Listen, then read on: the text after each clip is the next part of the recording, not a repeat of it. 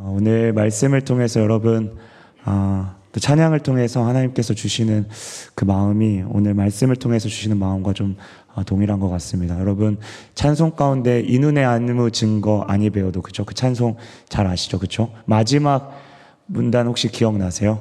어떻게 고백하셨어요, 여러분? 네, 네, 네. 눈과 귀에 아무 증거 없어도 그쵸? 주님 앞에 믿음 가운데 나아가겠다고 주님 그렇게, 그렇게 고백하셨죠. 아멘. 네. 네. 네. 아멘. 네. 이렇게. 네. 아, 아, 여러분 전심으로 주님 앞에 나아가길 원합니다. 어, 제가 이 말씀을 준비하면서 오늘 제목이 하나님을 기쁘시게 하는 자이거든요. 어, 처음에는 어, 이런 생각을 했습니다. 많이 읽었던 말씀이고 믿음에 대해서 사실 우리 한 번쯤은 이 본문에 대해서 어, 다뤄봤던 또 생각해봤던 말씀들인데요. 어, 하나님을 기뻐시, 기쁘시게 하는 자가 무엇일까? 성경을 보기 전에 제가 알고 있는 기쁘시게 하는 것이 무엇일까를 한번 떠올려 봤습니다. 여러분 한번 떠올려 보시겠어요? 하나님을 기뻐, 기쁘시게 하는 내가 생각하기에 내가 하나님의 기뻐, 기쁘시게 하는 모습이 무엇일까? 어떤 분들은 뭐 예배가 될 수도 있겠고요. 또 어떤 분들은 어, 내가 찬양하고 기도하는 거 가 될 수 있겠고요. 어, 또 어떤 분들은 내가 어려울 때 믿음의 지체 이웃을 도와주는 그것들을 그것들이 하나님을 기쁘시게 할 수 있다고도 생각되어집니다. 여러 모습이 기쁘시게 하는 모습이 될 수 있는데요. 오늘 믿음이라는 주제로 나는 그러면 하나님이 기뻐하시는 하나님께서 원하시는 나의 기뻐 받으실 만한 모습이 무엇인지를 한번 저와 여러분이 이 시간 고민하는 귀한 시간이 되기를 축복합니다.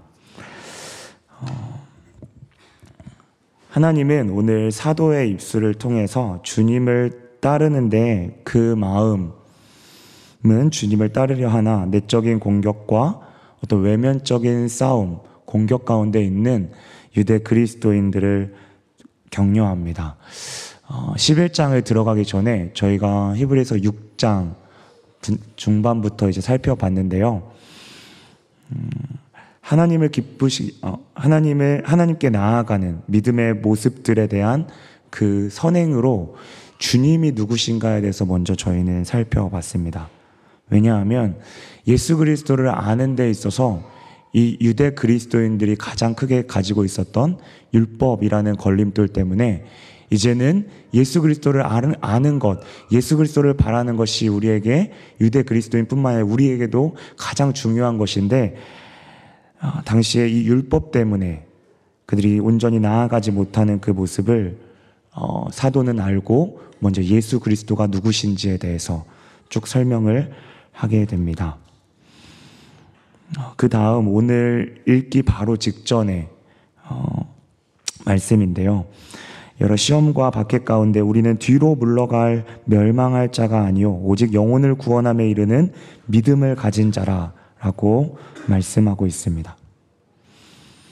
다시 당시에 유대 그리스도인들이 두 가지를 좀 고민했던 것 같습니다. 첫 번째는 유대교 자체가 자신들이 따르고 있는 예수 그리스도와 다르다는 것을 먼저 그들이 이제 인식하게 됩니다.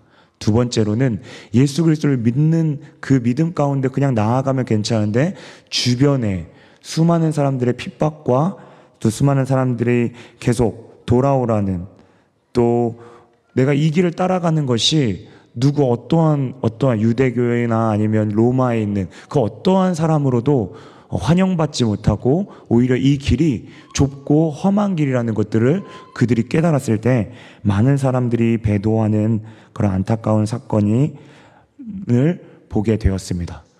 소수만이 주님을 따르고 그 가운데에 어, 믿음을 믿음으로 지키며 나아가려고 했죠. 하지만 시간이 지나고 이러한 마음 가운데 이런 유대, 유대 그리스도인 중에 그 복음 가운데 나아가려고 했던 그 사람들의 그 성도들이 조금씩 지쳐갔습니다. 어, 저번에도 설명드렸던 것 같은데 율법을 따르면서 예수 그리스도를 아는 것, 약 1500년 동안 지켜왔던 어, BC 1400년 정도가 출애굽이니까요. 예수님 시대로 생각한다면 한 약 1500년 정도를 그렇게 따라왔던 율법을 한순간에 버려버리라 라고 하고 이제는 예수 그리스도를 너희가 따라야 된다 라고 하는 그러한 어, 명령 말씀이 처음에는 이들 생각이 이렇겠죠. 아, 같은 길인 것 같은데 근데 조금씩 뭔가 다르게 보였던 것 같죠. 그리고 끝에 가보니까 완전히 다른 길인 겁니다. 어떤 성도들은 머뭇거리게 되고 또 어떤 성도들은 이 복음을 떠나고 싶은 충동을 느꼈을 겁니다. 아, 유대 그리스도인들이 이렇게 생각했던 것 같습니다. 정말이지 예수님이 어떠한 분이신지를 알고 믿어야 따라갈 수 있는 길이구나. 사도는 아, 이 어, 쉽지 않은 숙제에 대해서 최대한 그들이 이해하기 쉬운 그들의 언어와 문화를 사용해서 조금씩 천천히 그리고 우리가 그동안 계속 반복해서 살펴봤듯이 반복해서 이 귀한 진리를 설명해 주고 있습니다. 아, 그리고 오늘 사도가 말하죠. 먼저 영혼을 구원함에 이르는 영원한 중보자 되시는 예수를 믿는 믿음이 너희 가운데 있어야 된다. 다시 말하면 영혼을 구원하게 이르는 유일한 길은 아, 길이라고 하면 유대인들은 이걸 떠올렸겠죠. 그렇죠? 대제사장이 하나님께 나아갈 수 있는 유일한 길인 지성소를 떠올렸을 겁니다. 그러면 유일한 길이 오늘 어, 그 중보자 대신 예수 그리스도임을 그들에게 오늘 사도는 다시 한번 어, 이야기하며 너희가 그 믿음을 가지고 있다라고 격려하고 있죠. 음, 그리고 너희뿐만 아니라 너희 바로 위에 있는 모든 너희들의 믿음의 선진들이 이 길을 따라갔으니 너희가 지금은 조금 힘들지만 그 길을 따라가야 된다 라고 이야기하죠.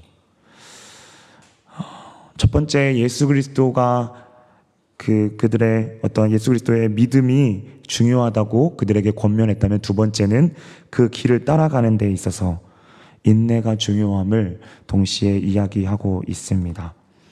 믿음으로 따라갔던 그 사람들은 약속을 붙잡고 눈에 보이는 것은 비록 어, 환경은 오늘 어, 우리 방금 전에 고백했던 것처럼 눈과 귀에 아무런 증거가 보이지 않았어도 메시아라는 우리를 구원해 줄 분이라는 언젠간 올 것이라는 그 사실 하나만을 붙잡으며 약속하신 걸 붙잡고 그들의 눈에 예수 그리스도가 보이지는 비록 않았을지라도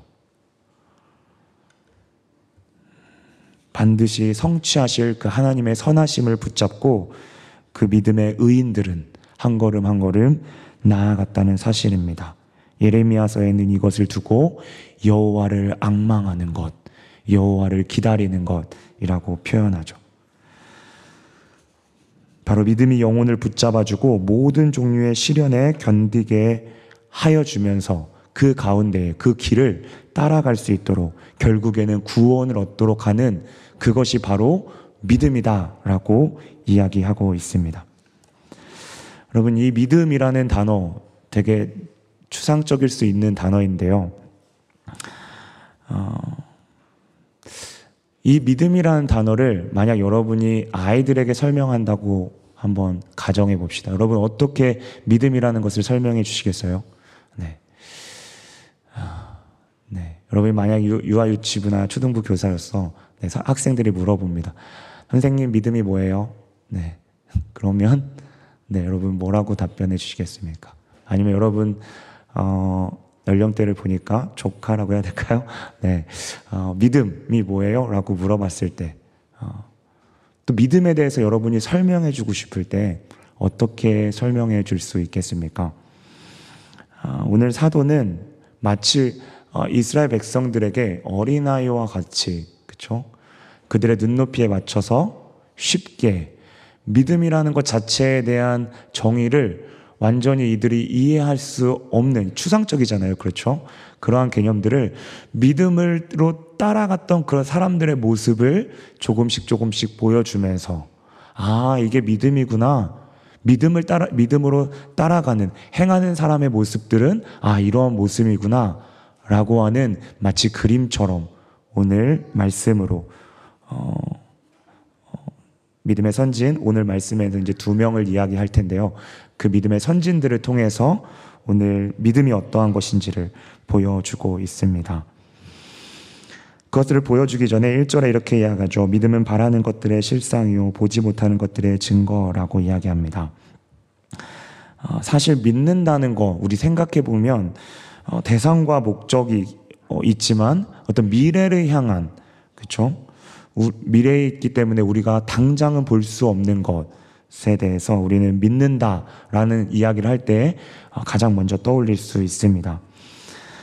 어, 하지만 우리가 믿는다는 그 믿음이 확신 있게 나아갈 수 있는 것은 조금 더 다른 문제인데 믿음을 가지는 것, 맹신 아닌 믿음으로 가져, 가지고 우리가 확신 있게 나아갈 수 있는 것은 그 믿는 그 대상과 그 목적, 그 모든 것이 믿을 만한 가치가 있었을 때 우리는 좀 더 확신 있게 나아갈 수 있습니다.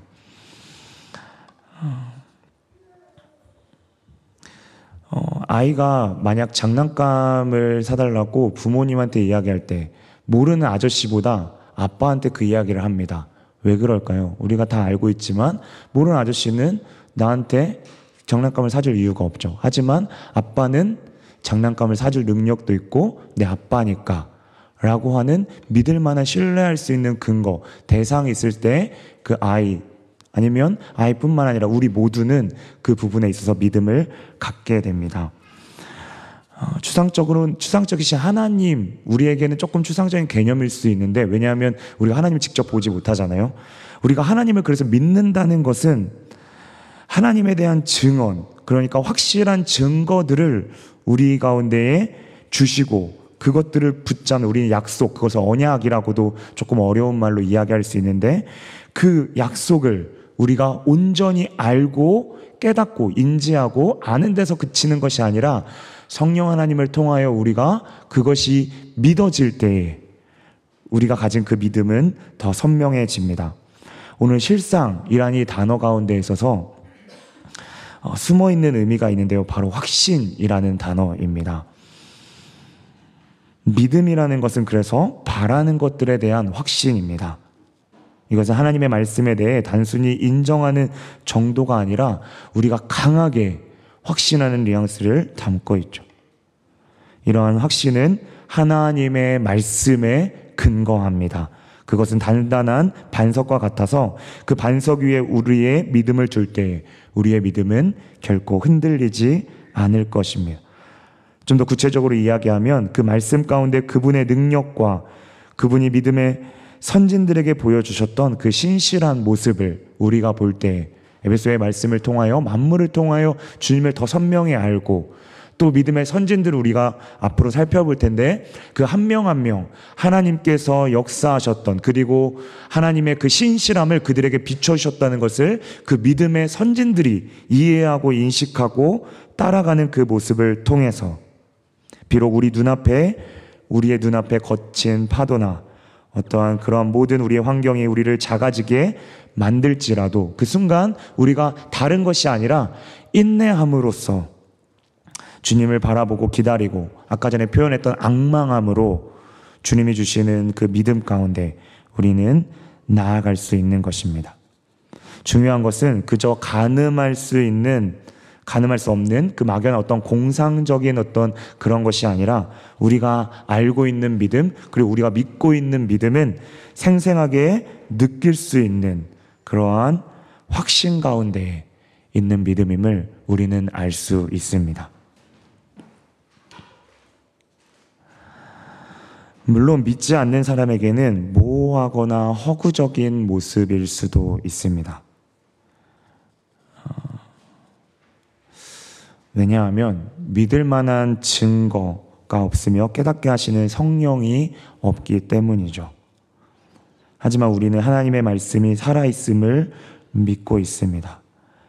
이보다 더 큰 무게는 없으며 그분의 아들을 내어주시는 사랑 가운데에 우리는 그분이 주시는 선하심과 우리를 향한 사랑을 확증하고 그것을 믿음 가운데, 믿는 믿음 가운데 나아가는데요.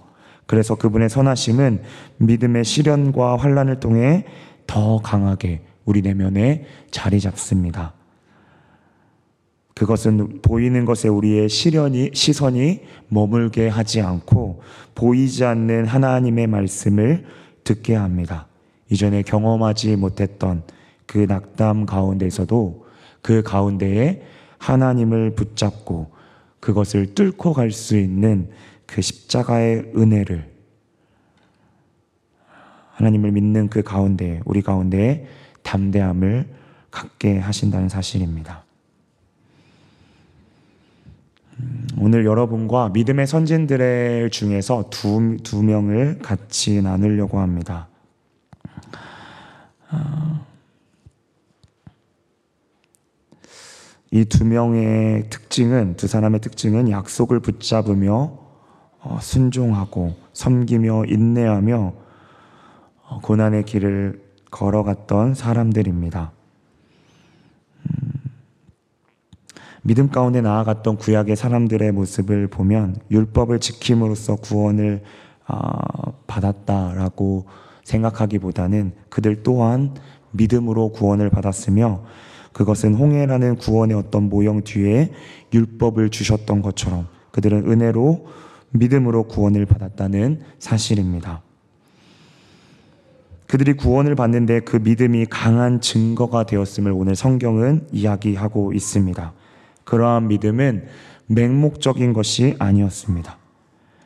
성경 가운데 흘러가고 있는 그 하나님의 진, 진실함, 진정성과 그리고 하나님의 지혜를 그들이 온전히 깨달았을 때 그것을 확신하는 그 가운데에 있었습니다.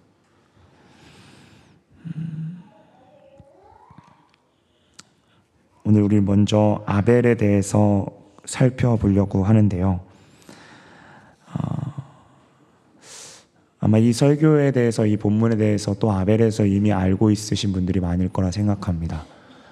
어, 아벨의 어떠한 모습으로 제사 가운데 나아갔나요? 바로 첫 양, 그렇죠? 첫 양, 자기가 가지고 있는 첫 양, 첫 새끼를 가지고 주님 앞에 나아갔습니다. 어, 우리가 아벨과 대조되는 인물이 누군가요? 가인이죠. 그렇죠? 가인은 어떻게 나아갔나요? 세월의 끝에 곡식을 바치며 나아갔습니다. 어, 이 가인과 아벨에 대한 제사에 대해서는 막 어떠한 신학적인 해석이 되게 많은데요. 어, 저는 성경이 말하는 데까지만 말하고 좀 나아가고 싶습니다. 가인이 하나님께 제사하며 나아갔을 때 곡식을 가지고 나아갔죠. 그런데 어, 이 주목하고 싶은 단어 두 개가 있는데요. 세월의 끝이라는 이 단어와 바로 첫 아벨이 드렸던 첫이라는 처음이라는 단어입니다. 어, 세월의 끝에 세월이 지난 후에라고 이제 한글 성경에 되어 있는데 이브리어 이제 원어로 그 뜻을 살펴보면 끝이란 단어입니다. 가장 뒤에 끝이란 단어인데요. 어, 여기서부터는 조금 해석이 들어갈 것 같습니다. 성경이 말하고 있진 않아요. 여기 부분에 대해서. 세월의 끝과 처음이라는 것에 대해서 우리가 조금 생각해 볼 때, 어, 아벨이 드렸던 것은 아벨은 구별됨, 처음이라는 것이 사실 성경의 쭉 맥락을 봤을 때 거룩함, 뭐 구별됨, 하나님께 우리가 나아갈 때 사실 어, 우리가 우리의 모습만 봐도 이것은 너무나도 인정할 수밖에 없는 것입니다. 그렇죠? 처음 것, 내가 처음 받았을 때 주님 그것을 우리가 11조를 드리는 것도 마찬가지죠. 그렇죠? 내가 물질의 주님, 이 물질이 어 10분의 1을 내가 그냥 드리는 것이 아니라 10 모두가 10가지 모두가 주님의 것인데 주님의 것을 인정하면서 그 중에 내가 하나만 주님께 인정하는 마음으로 드리는 게 11조 아니겠습니까? 그러한 맥락과 같이 우리가 어떠한 주님을 인정하는 태도에 있어서 그 첫 새끼를 이렇게 구별해서 드려진 아벨의 모습이었습니다. 어, 하지만 가인의 모습은 조금 달랐던 것 같아요. 가인은 세월의 끝에 드렸습니다. 어, 우리가 완벽하게 그것들을 성경이 이야기하고 있지는 않지만 가인의 그 제사를 드린 후에 하나님께서 받지 않으셨을 때의 그 어, 가인의 어떤 모습, 원망하거나 어떤 그런 태도를 통해서 우리가 유추할 수 있는 것은 가인은 하나님께 드려질 때 믿음보다는 어, 세월의 끝에 가장 마지막에 하나님께 어떤 구별되게 드려진 주님께 아, 하나님께 드렸다기보다는 그러지 못했던 가인의 모습을 우리는 보게 됩니다. 어, 제사라는 단어가 아벨에게 있어서 제일 처음 나오거든요. 아벨이 그러면 어떤 믿음의 선진들이 드렸던 어떤 제사의 모습, 우리가 생각하는 레위 사람들이 드렸던 번제단의 제사와 모습이과는 조금 다를 수도 있습니다. 하지만 중요한 것은 그가 어떠한 것들을 어, 선진들을 통해서 그 믿음의 선배들을 통해서 아벨이 그런 제사들을 공부하지는 보지는 못했지만 성경은 그것이 중요한 게 아니라 아벨이 바로 믿음으로 믿음으로 하나님께 제사했다, 예배했다라는 것에 포커스를 두고 중심을 두고 오늘 우리에게 이야기하고 있죠. 반대로 그렇다면 어, 우리가 가인과 아벨을 대조해 볼 때 그 마음의 중심, 하나님께 드려졌던 그 마음, 그것이 이제 표정으로 나오고 행동으로 나왔기 때문에 그 마음의 중심을 하나님은 아, 보셨다고 우리는 짐작할 수 있습니다. 우리에게 예배도 마찬가지죠. 가인의 모습을 짐작했을 때 아, 세월의 끝에 그가 드려야 할 것을 마지못해 드린 것처럼 보이는 것처럼 마치 우리가 예배를 나아갈 때에도 아, 아니면 예배뿐만 아니라 우리가 드려지는 섬김, 헌금, 뭐 그 어떠한 모든 것에서 아, 우리 가운데 우리도 모르는 사이에 하나님께 마치 우리가 아, 선심을 쓰는 것처럼 나아가는 우리의 모습은 없는지 정직하게 우리, 우리의 마음을 돌아보기를 원합니다. 어, 믿음으로 그분께 나아가기보다 우리도 모르는 저도 그랬던 것 같아요. 사역하다 보면 참 이런 부분이 가장 사역자에게서 가장 싸우는 부분이기도 한데요. 어, 어느 순간 들어와 있는 내 공로, 아, 이 정도 했는데 어, 왜 내 삶은 이렇지라고 하는 거기까지는 안 나가더라도 아, 라고 하는 저의 어떤 인정하는 그 모습이 사실 이 아, 말씀을 준비하면서 저의 마음 가운데 좀 아, 있었음을 어, 돌아보는 시간이었습니다. 여러분 중요한 사실은요. 아벨도 죄인이었고 아담 이후에는 다 죄인이죠. 그렇죠? 아벨도 죄인이었고 가인도 죄인이었던 사실인데요. 그 가운데에 하나님께서 오늘 아벨의 제사를 받으셨다는 사실입니다. 우리 가운데 어쩌면 모르겠습니다. 가인의 모습이 우리 가운데 씀뻑씀뻑 그 모습의 어떠한 어, 단면이 우리 가운데 보여질 수 있다고 저는 생각되어지는데요. 어, 우리 가운데 나는 가인하고 좀 달라라고 생각하는 순간 저는 조금 더 그게 더 위험하다고 생각합니다. 어, 왜냐하면 아벨 또한 저는 아벨이 처음부터 의인이었냐라고 이야기하면 아니죠. 아벨도 똑같은 죄인이었죠. 하지만 하나님을 인정했고 하나님께 마음으로 나아갔던 아벨의 모습을 우리가 기억할 때 아, 우리인 죄인인 매일매일 매순간 쓰러지는 우리이지만 우리가 어떻게 주님 앞에 나아가야 될지 믿음이라는 게 너무나도 아직도 추상적인데 그 아벨의 제사의 모습 가운데 그 마음의 중심으로 나아갔던 그 모습을 보면서 그러면 내가 주님께 믿음으로 나아가겠다. 막 열심히 찬양하고 눈물 흘리고 그 현상이 나쁜 건 아니지만 그 내면 가운데 내가 그러면 어떠한 것들을 붙잡고 나아가야 되는지 어떠한 은혜 가운데 은혜를 기억하고 내가 그 믿음 가운데 나아가고 있는지를 성경은 오늘 우리에게 고민하고 또 생각하기를 원하는 것 같습니다. 자격이, 자격이 있어서 나아갈 수 있는 것이 아니라 우리가 찬양에서도 고백하지만 자격 없는 우리 가운데 마음의 중심으로 믿음으로 주님 앞에 나아갔은 그 믿음의 선진, 오늘 아벨의 모습을 통해서 하나님께 나아가는 것은 그 어떠한 공로로 인한 기쁨, 그러니까 우리가 나아가는 그 가운데 어떠한 공로가 아니라 하나님께서 그저 주신 그 은혜를 믿고 나아갈 때 그분이 그 우리의 믿음의 중심을 보시고 합당한 그 가운데 그것들을 받으시고 우리 가운데 은혜의 상급을 주심을 우리는 고백하고 감사함으로 나아갈 수 있는 것이죠.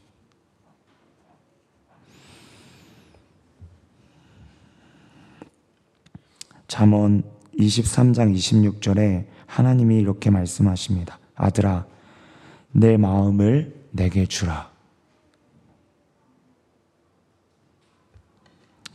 하나님은 우리의 마음의 중심을 보십니다. 반복되는 이야기일 수 있지만, 저에 있어서 참 이 설교를 준비하면서 가장 힘들었던 시간이었는데요. 왜 그러냐면, 안다고 생각하는 순간, 알지 못하는 제 모습, 주님을 믿음 가운데 나아갔다고 고백했지만, 어느 순간 나의 믿음 없음을 봤을 때, 내가 가진 그 믿음이 진짜인가 가짜인가 정직하게 내 마음을 돌아보고 주님 앞에 더 납작 엎드려서 나아가는 그러한 시간들이었던 것 같습니다. 참 그 시간들 참 괴로운 시간들이었던 것 같습니다. 어, 주님을 정말 사랑하는 마음인가? 네. 어, 사역하다 보면 기쁨으로 할 때도 있지만 네, 저도 인간인지라 사람인지라 참 쉽지 않은 네, 그런 마음이 있으면 좀 여러분 앞에 좀 정직하게 고백합니다. 그러다 보니까 참 믿음 가운데 나아간다고 제가 이렇게 강단에서 열심히 선포하지만 아, 제 모습에 제 모습에 이렇게 골방에 있는 저의 모습 주님 앞에 더 엎드리고 있는지 내가 얼마나 주님 앞에 무릎 꿇고 주님과 나아가고 있는지를 좀 돌이켜 본다면 참 부끄러운 모습밖에 기억되지 않음을 어, 이 설교를 준비하는 말씀을 전하는 가운데서도 어, 생각이 드는데요. 어, 그래서인지 오늘 믿음의 선진들을 계속 훑어봤습니다. 짧은 본문인데 수십 번을 봤던 것 같습니다. 어, 아벨의 모습을 통해서 난 어떻게 예배하며 나아가야 될까? 오늘 잠언 23장 26절의 말씀 하나님 그 그때 이 말씀을 주셨습니다. 아들아 내 마음을 내게 주라.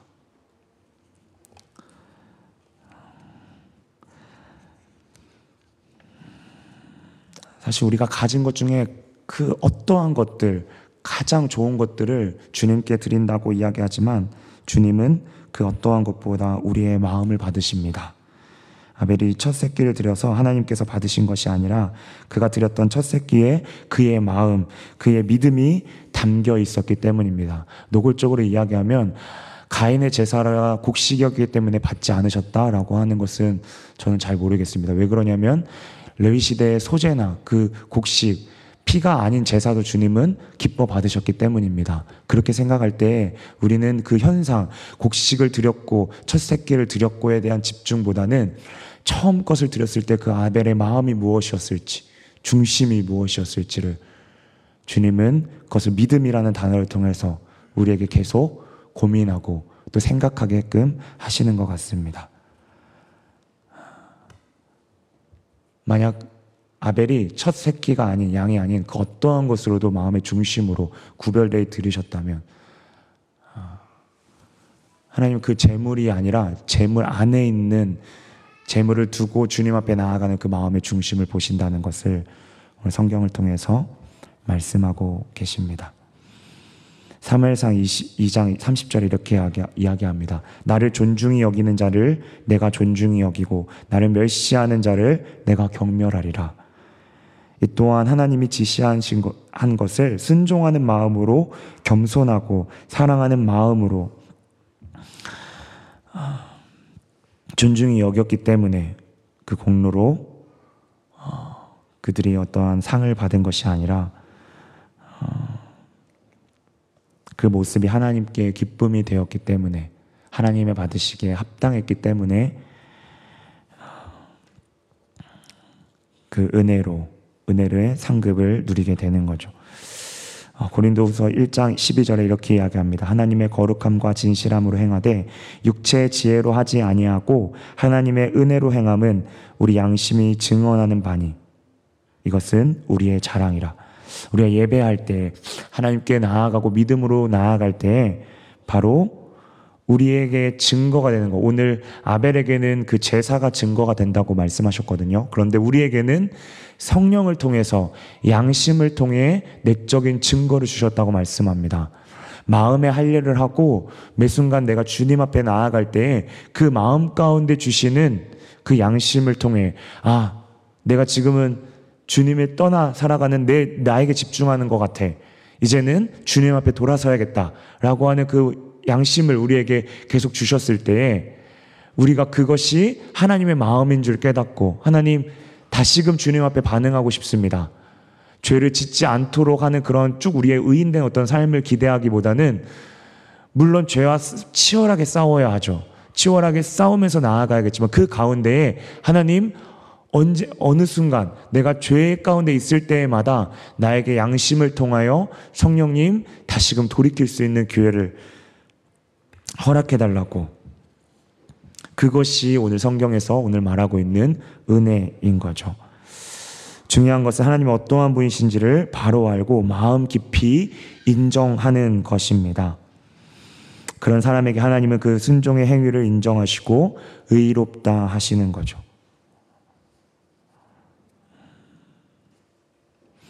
하나님은 믿음으로 순종하는 것.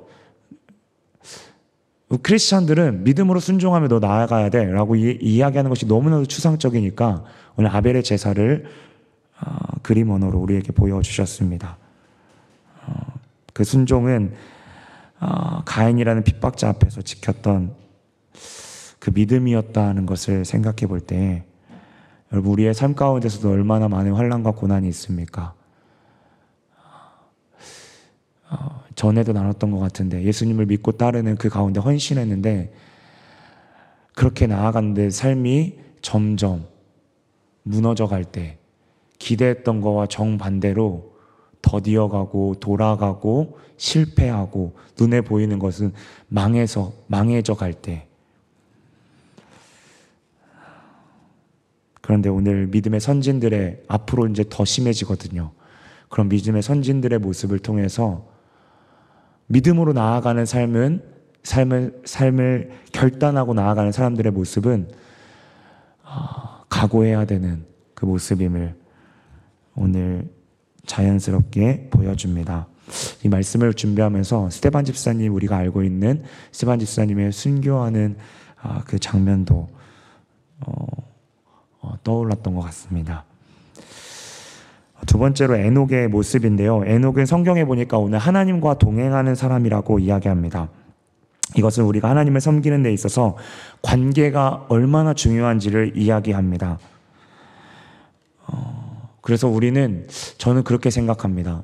어, 섬김과 봉사에 있어서도 매 순간 우리가 주님과 어떤 관계인가를 우리는 살펴보고 나아가야 합니다. 하나님과 동행하는 의미는 그분의 말씀에 복종하는 것인데요. 하나님과의 관계 가운데 내가 어떠한 마음으로 지금 나아가는지를 살피고 그분의 발에 맞춰서 걷는 우리의 자세가 필요합니다. 오늘 애동은 죽음을 보지 않고 옮겨집니다. 사실 이런 그린 언어가 어쩌면 우리 가운데 이제는 육체는 죽는 사망에서 어, 생명으로 옮겨지는 우리 그리스도인들의 모습을 어, 그리고 있다고도 보여집니다. 골로새 1장 13절의 말씀처럼 그가 우리를 흑암의 권세에서 건져내사 그의 사랑의 아들의 나라로 옮기셨다라는 그 은혜를 어, 그 에녹이 이 땅에서 어, 천국으로 하나님의 그 나라로 옮겨졌다는 그 표현을 통해 어, 우리에게 소망을 두고 이 말씀을 보게 합니다. 이것은 예수님 안에 더 이상 사망이 힘을 쓰지 않고 율법의 저주 또한 그 어떠한 것도 어, 예수 그리스도를 사랑 안에 묶여 있는 우리의 그 자유함을 끊을 수 없음을 고백합니다. 하나님과의 그 관계를 그 어떠한 것으로도 끊을 수 없다는 이야기죠. 음, 사실 이 부분은 유언이라는 이야기를 통해서 여러분과 전, 전에 함께 나눴던 부분이기도 합니다.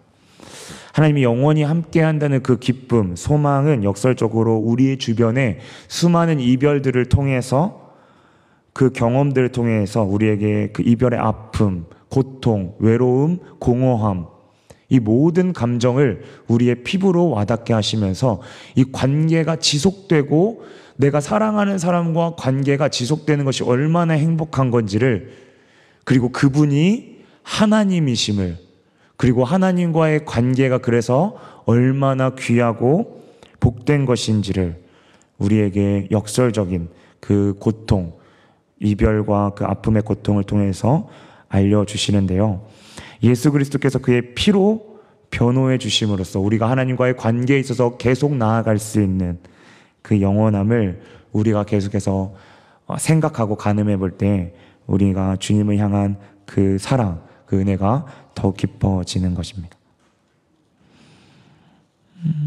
그리고 그 은혜가 무조건적으로 그저 우리에게 주신 은혜라고 더 깊이 깨달아질 때 그 은혜에 우리가 더 깊이 잠기게 될 것입니다. 여러분 성경을 보면 에녹의 시대가 어떠합니까? 노아 바로 직전에 세상의 가장 악한 시기였죠. 음, 우리가 보는 이 시대도 저는 다르지 않다고 생각합니다. 점점 악하, 악해져가는 시계, 시대에 에스겔 22장 30절 말씀처럼 이 땅을 위하여 성을 쌓으며 성 무너진 데를 막아서서 나로 하여금 멸하지 못할 한 사람을 찾지 못해서 내가 이 성을 멸망해야겠다. 라고 말씀하신 그 하나님의 마음. 그래서 믿음을 가진 사람, 저는 그래서 되게 많이 힘들었던 것 같아요. 그 부분 때문에. 내가 주님께 정말 나아가는데 한 번씩 넘어지는 저의 한 번이 아니죠. 계속, 그 한 번씩 계속 넘어지는 그 모습을 보면서 내가 주님께 그러면 어떻게 더 나아가야 될까라는 어떤 저도 모르게 힘이 이렇게 꽉 쥐어지더라고요. 그런데 오늘 하나님께서 말씀하시는 이두 인물을 통해 보게 하시는 것은 그저 어떤 무엇을 가진 사람이 아니라 온전히 그냥 순종하고 인내하고 기다림만을 보게 하십니다. 그래서 믿음의 많은 수많은 선진들이 있지만 몇 명을 추려서 오늘 11장에 이렇게 묘사하고 있고 또 그 사람들의 전생애를 다루고 있지 않고 그들이 어떻게 믿음 가운데 나아가야 될지 그 핵심만을 간략하게 이야기하는 그 성경의 그 모습을 더 바라보면 바라볼수록 어떠한 어, 성경도 이야기하고 있지만 어떤 우리가 어떠한 것들을 정말 우리의 힘을 가지고 더 뭔가를 드리는 그것에 포커스가 되는 것이 아니라 그냥 그저 주님의 주님의 마음이 무엇인지를 주님께 순종하는 것이 무엇인 주님의 마음이 무엇인지를 어, 아는 것. 그것은 성경이 말하는 대로 믿음은 들음에서 난다고 하고 들음은 그리스도의 그 말씀에서 난다고 했으니까 그 말씀을 계속 읽고 또 묵상하고 그렇게 하나님을 알아가는 그 가운데 있어서 하나님께서 그 순간 가운데 걷게 하시고 주시는 마음에 순종하는 것. 이건 단순히 동의가 아니라 내가 마음에 마음으로 더 깊이 바짝 엎드리고 주님 앞에 주님을 붙잡으며 나아가는 그 모습을 어, 주님이 요구하신다는 것을 마음 가운데 하나님의 마음을 어, 주셨습니다. 음,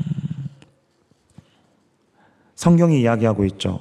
신명기 17장에 아, 보게 되면 너의 등사본을 평생 너의 곁에 두고 그 말씀을 읽고 들음으로써 너희가 하나님을 경외하는 법을 배우고 그 계명을 순종함으로 너희의 사랑을 표현함이 우리에게 마땅히 요구됨을 우리는 기억해야 합니다. 어, 그래서인지 어, 기본으로 돌아가라는 믿음의 선배들의 말씀이 참 맞는 것 같습니다. 말씀과 기도. 어, 우리가 다른 것에 막 은혜를 구하고 다른 어떤 화려한 어떤 스토리나 간증이 때로는 우리에게 어, 또새 힘을 줄 때가 있지만 어, 음식도 그런 것 같아요. 그쵸? 뷔페만 계속 먹는다고 해서 좋은 것보다는, 뷔페보다는 집밥이 더 그립고 또 그것이 건강에 더 좋지 않습니까? 아, 정말 기본적인 것인데도 우리의 삶을 한번 돌아보면 주님의, 주님께 정말 마음 진실함으로 내가 골방에서 꿇어 엎드리는 시간이 있는지 단 1분이라도 내가 하루에 한 번 주님 앞에 매일 우리에게는 매일 일용할 양식을 구하라고 우리는 거의 주문처럼 주기도문을 외우면서도 우리의 모습 가운데는 우리 하루의 모습 가운데는 단 1분 1초도 주님의 말씀을 보거나 주님께 나아가는 그 기도의 모습이 만약 우리 가운데 없다면 우리가 기본적인 어떠한 것일 수 있지만 하나님께 나아가는 것을 우리의 자신을 좀 먼저 돌아보고 또 그렇게 우리가 나아가야 되는 우리의 모습이 아닌가 아, 생각되어집니다. 주님을 사랑한다는 고백하는 거 저는 그분을 알아가는 그 관계가 어떠한 것인지를 깊이 인식하는 데서 시작합니다. 인식하려면 어떻게 해야 되죠? 그분이 누구신지를 알아야죠. 감사하게도 그분이 친절하게 당신이 어떠한 분이신지를 오늘 말씀을 통해서 당신이 어떠함을 보여주셨습니다. 말씀을 읽기 때문에 축복받으려고 그게 아니라 하나님과의 관계가 어떠한 것인지를 진실하게. 예, 이제는 더 이상 환경에 있어서 그것만을 구하고 또 실패하면 넘어지고 그러한 이제는 그러한 믿음이 신앙이 아니라 어, 정말 단단한 바위처럼 어, 힘들 때마다 그래도 말씀 한 줄 붙잡고 그렇게 그 말씀을 기억하며 나아가 될 줄 믿습니다. 오늘 아벨과 에녹을 보게 되면 어, 두 사람은 극명한 모습의 차이를 보게 됩니다. 아벨의 모습을 보면 순교의 모습이 보이고요. 에녹은 하나님께 들림을 받았습니다. 크리스천의 모습도 그런 것 같습니다. 어떤 현상으로 크리스천들은 무조건 고난, 망해야만 한다라는 이야기를 여러분께 하고 싶지는 않습니다. 하나님이 우리 각자마다 어떤 우리의 삶의 어떤 모습이 각자는 다르지만 그 모습 가운데 있어서 아벨과 같이 하나님께서 그 믿음을 보실 때가 있습니다. 아벨은 오늘 제사를 통해서 예물을 통해서 하나님 그 믿음을 보셨죠. 어, 에녹은 하나님과 동행했던 그 모습을 통해서 들림 받았습니다. 어, 어쩌면 주님은 그 중심 가운데 그들이 믿음, 어, 믿음은 우리 마음의 좌소에 그 중심에 있는 그 발로 그러니까 우리가 마음에 있는 중심으로 그분께 향하가는 하나님 알아가는 그 모든 모습을 믿음이라고 이야기하는데요. 그래서인지 우리의 마음 중심으로 그분께 나아가는 그 모습을 우리의 삶의 모습은 다르지만 그 믿음 가운데 나아가기를 오늘 주님은 원하시는 것 같습니다. 아벨에게 순교를 허용하셨다면 그것이 아벨을 통해서 세상의 타락함을 지금 살아가는 이 시대 우리에게 보게 하셨다면 또 때로는 또 에녹을 통하여 하나님은 백성을 위로하시고 하나님께서 당신의 백성을 끝까지 견인하시겠다는 그 모습을 오늘 성경을 보는 우리에게 보여주는 것 같습니다. 어쩌면 우리의 삶의 모습을 통해서 우리의 후배들이 자라나는 믿음의 후배들이 우리의 모습을 통해서 우리의 믿음을 통해서 주님을 바라보는 그 모습을 통해서 하나님을 더 선명하게 알게 될 것입니다. 하나님이 이 믿음의 사람들을 유대 그리스도인들에게 보내 보여주셨던 것처럼 동시에 부모된 우리가 또 선생인 우리가 또 하나님의 자녀된 우리가 우리의 다음 세대에 이제는 내 정욕대로 살아가는 것이 아니라 힘들어도 정직하게 주님이 원하시는 길이 무엇인지를 고민하고 물으며 나아가는 그 치열함을 아마도 다음 세대는 그 모습을 보기를 원하고 성공하는 그 모습보다 하나님께 축복받는 그 모습, 그 모습보다 그 믿음 가운데 고뇌하고 아파하고 그 죄 가운데 어떻게든 주님을 붙잡으려는 그 모습을 다음 세대는 것들을 바라보고 또 주님은 우리에게 그러한 사명과 소명을 우리에게 주신 줄 믿습니다.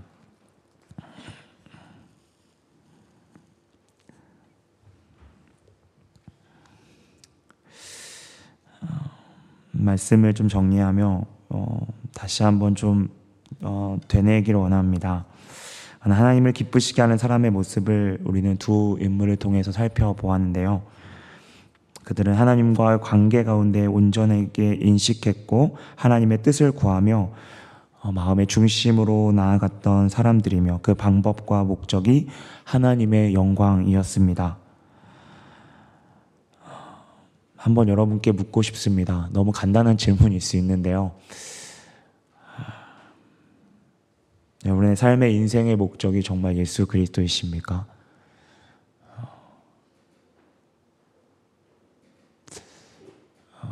여러분의 삶에 결정하는 그 순간순간에 주님을 기억하고 계십니까?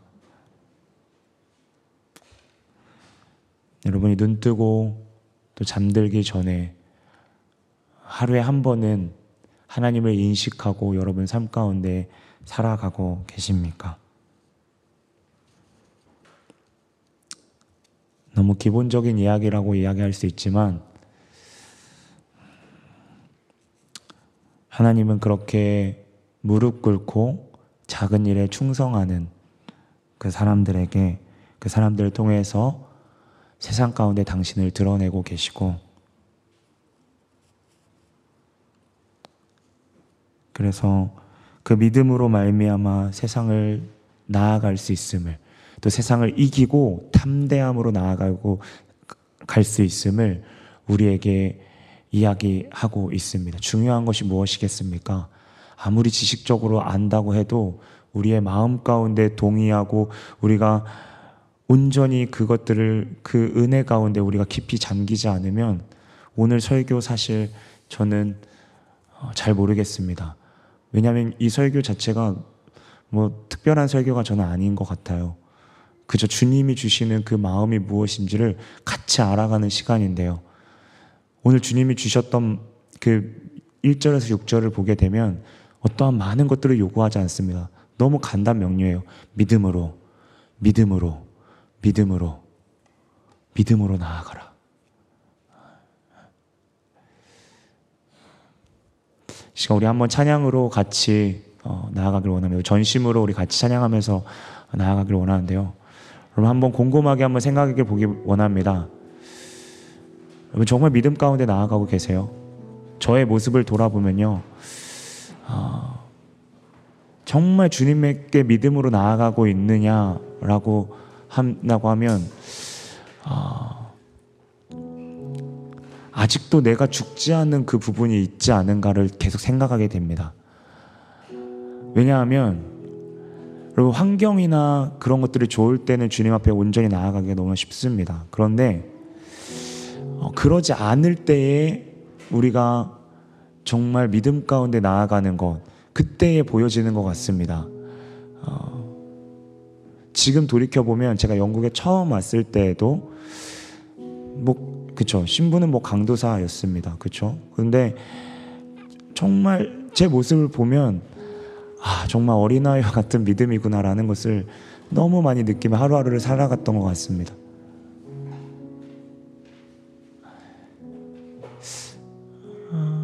이틀 전인가요? 이렇게 통화를 하면서 어떤 지체와 이렇게 통화를 하고 통화를 딱 끊었는데 제 머릿속에 이런 생각이 들었습니다. 내가 진짜 하나님을 믿는 믿음 가운데 지금 내가 고백하고 나아가고 있는가? 네. 네. 거짓말이 아니라 진짜 내가 하나님을 믿는 그 믿음 가운데 내가 주님을 붙잡으며 나아가고 있는가 좀 많이 생각해 보게 되었습니다. 아니었었거든요. 정직하게 이야기하면. 네. 그 순간만큼은 뭐 다른 때는 믿음으로 나아갔던 것 같지만 그 순간 그 딱 끊고 나서 제 모습을 돌아봤을 때 주님을 믿는 그 믿음은 보이지 않았거든요.